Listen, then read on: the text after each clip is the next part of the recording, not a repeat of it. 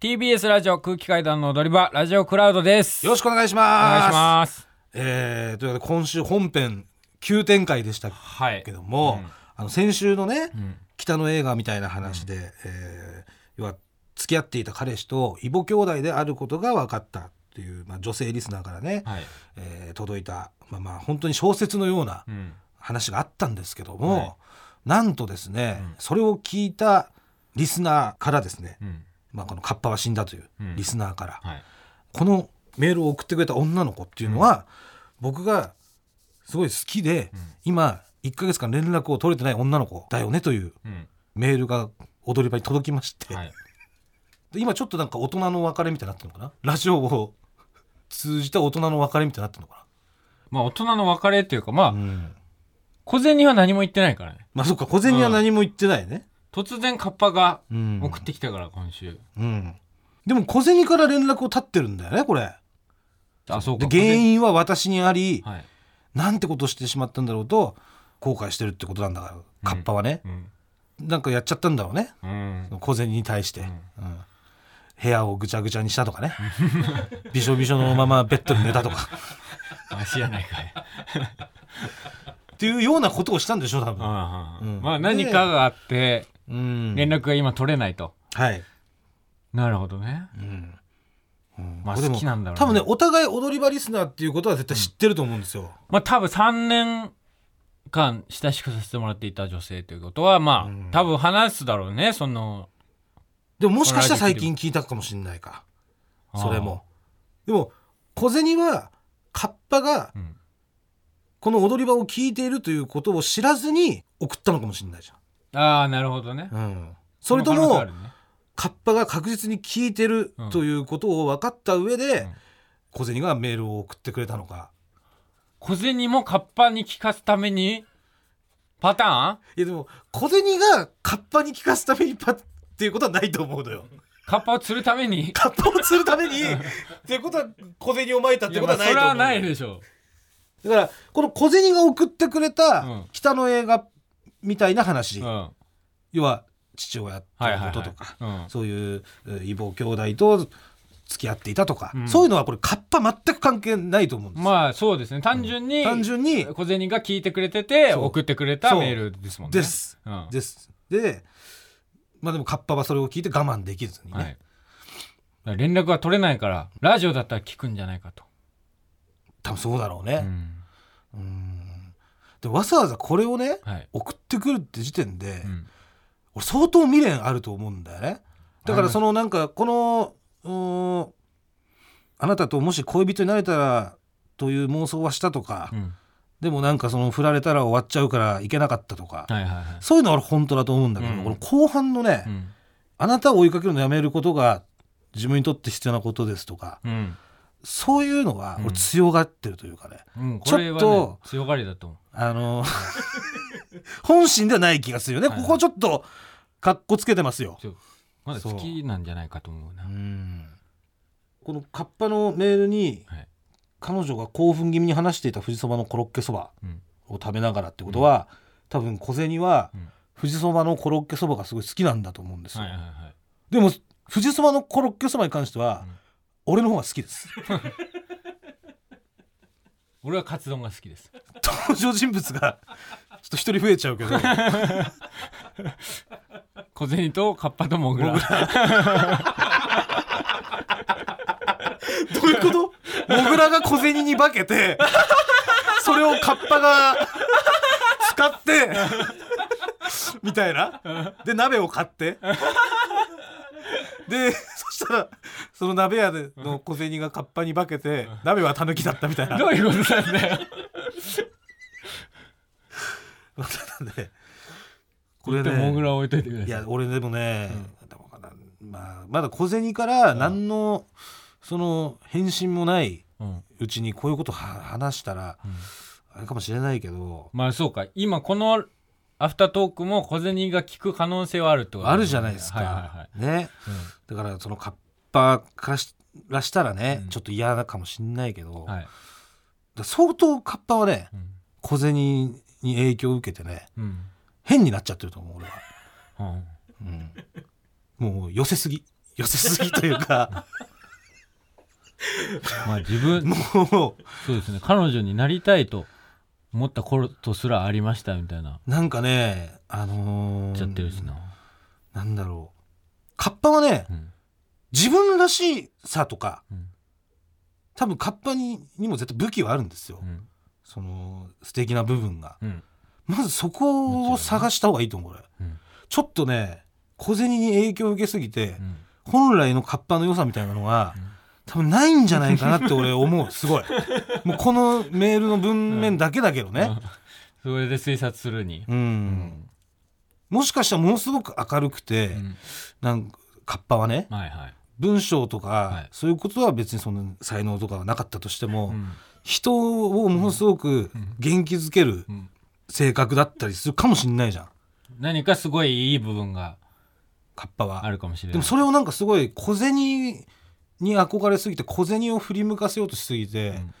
小銭好みの男になんなきゃみたいな感じにもなっちゃってると思うのよ、なるほどね。なんかね。うん。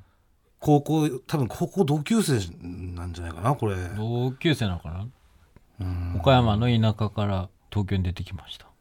3年ほどひた親しくさせてもらっていた女性でしょ？うん。で東京からき東岡山から東京に来てうん。で3年だから2017年だとする。うん。2017から2020が、うん。えー親しい期間、親しい期間。うん、だとしてそで状況はもうちょっと前が状況とするき聞いて自分もその次の夏を後を追うように岡山の田舎から東京に出てきましたっていうことは、先に小銭が出てきてうん。小銭2016状況。うんうん。カッパ2017状況としよう。でそこから親しかったとして。でもさこの時はじゃあ親しくないないんだけどカッパの一方的な恋心というか、うん。後を追うように岡山から出てったってこと？カッパは。そんな親しくないけど、好うん。きでだからその上京してった。ああなるほどね。で上京してから親しくなかったってことなのかな？で多分うね、ん。小銭はね、うん休み時間に小説とかうん。読むようなタイプの子だと思うんですよ。まあ多分本がすごい好きなんでしょうね。だってうん。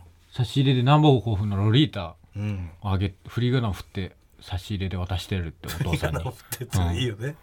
でこのカッパはね、うん。多分その小銭に教えてもらうまで、うん。あんまり多分本とかに触れ合ってきてないと思うのね。うんうん。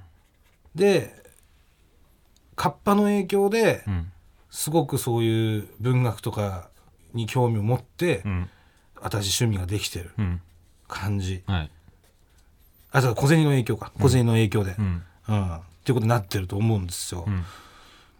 で小銭が女でカッパが男ですからね。ちょっとよく分かんなくなってきて小銭が女で、はい。カッカッパが男です。はい。はい。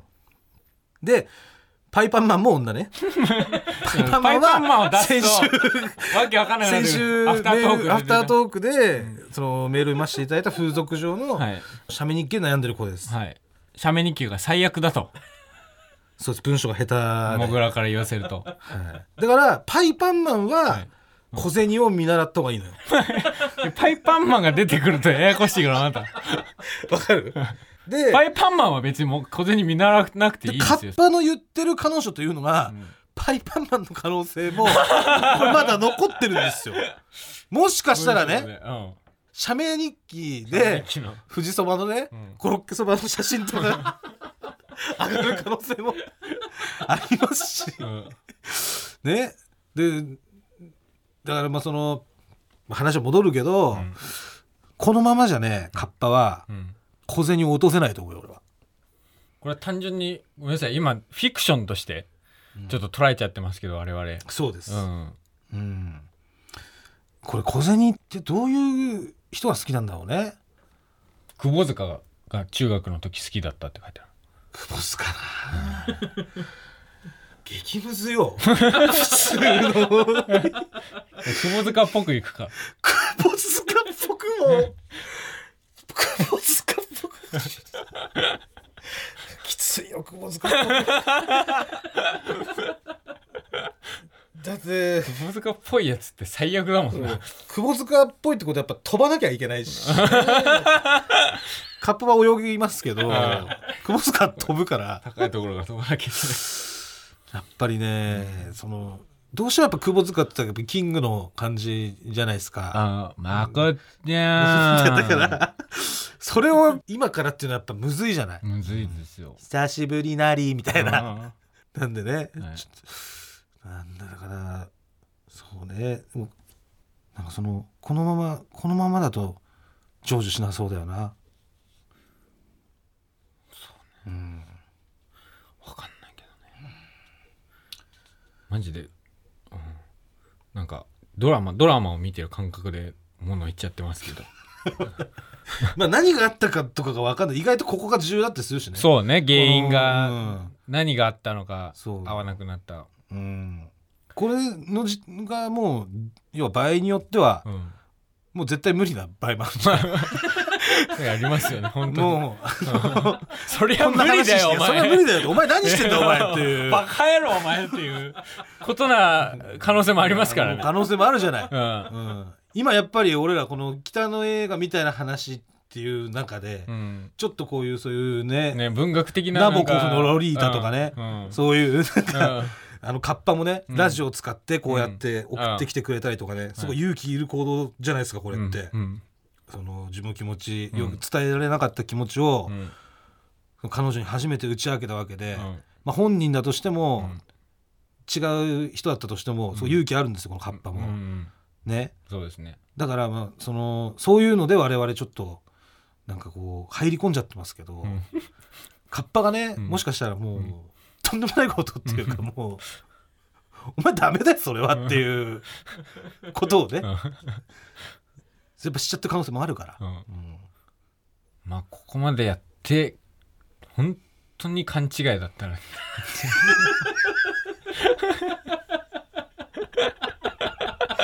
どうしようそしたら。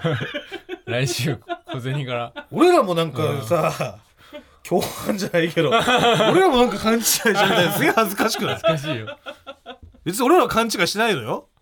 勘違いしたのカッパな,、うんなんだからさ、でもなんかちょっと乗っかっちゃった部分ある乗っかっちゃった部分あるからすごい恥ずかしいよねねなんかずっこけだよ。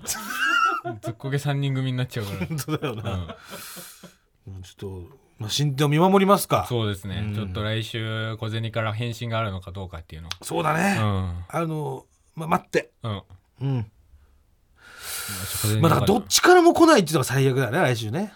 ああこれで分かんなくなるっていうのがね。うんじゃあもう今週どっちからも来なかったら、うん。もう水川の家に俺が泊まりに行こなんでだよ。うそうしよどういう因果関係なんだよ。うで風呂場で、うん。あの二人でうん。夫婦でカブトムシ歌ってもらって、なんだよそんなフルコース。でそれを俺録音してマイクで。でメール来たら行かないから。いやなんでだよ。どういう因果関係なんだよまあ小銭からですかね。カッパっていうよりか。まあまあ小銭からメールが来たらはい。もう俺は行かないよ毎日、うんうん。そうそう待ちましょう。小銭からを待ちましょう。そうですね。小銭なんとか何か進展があればとか思うことがあればぜひぜひこちらの番組まで送っていただければと思います。はい。よろしくお願いします。カッパもありがとうございましあた本当そうだね。はい、はい、じゃあ来週も聞いてください。ありがとうございました。ありがとうございました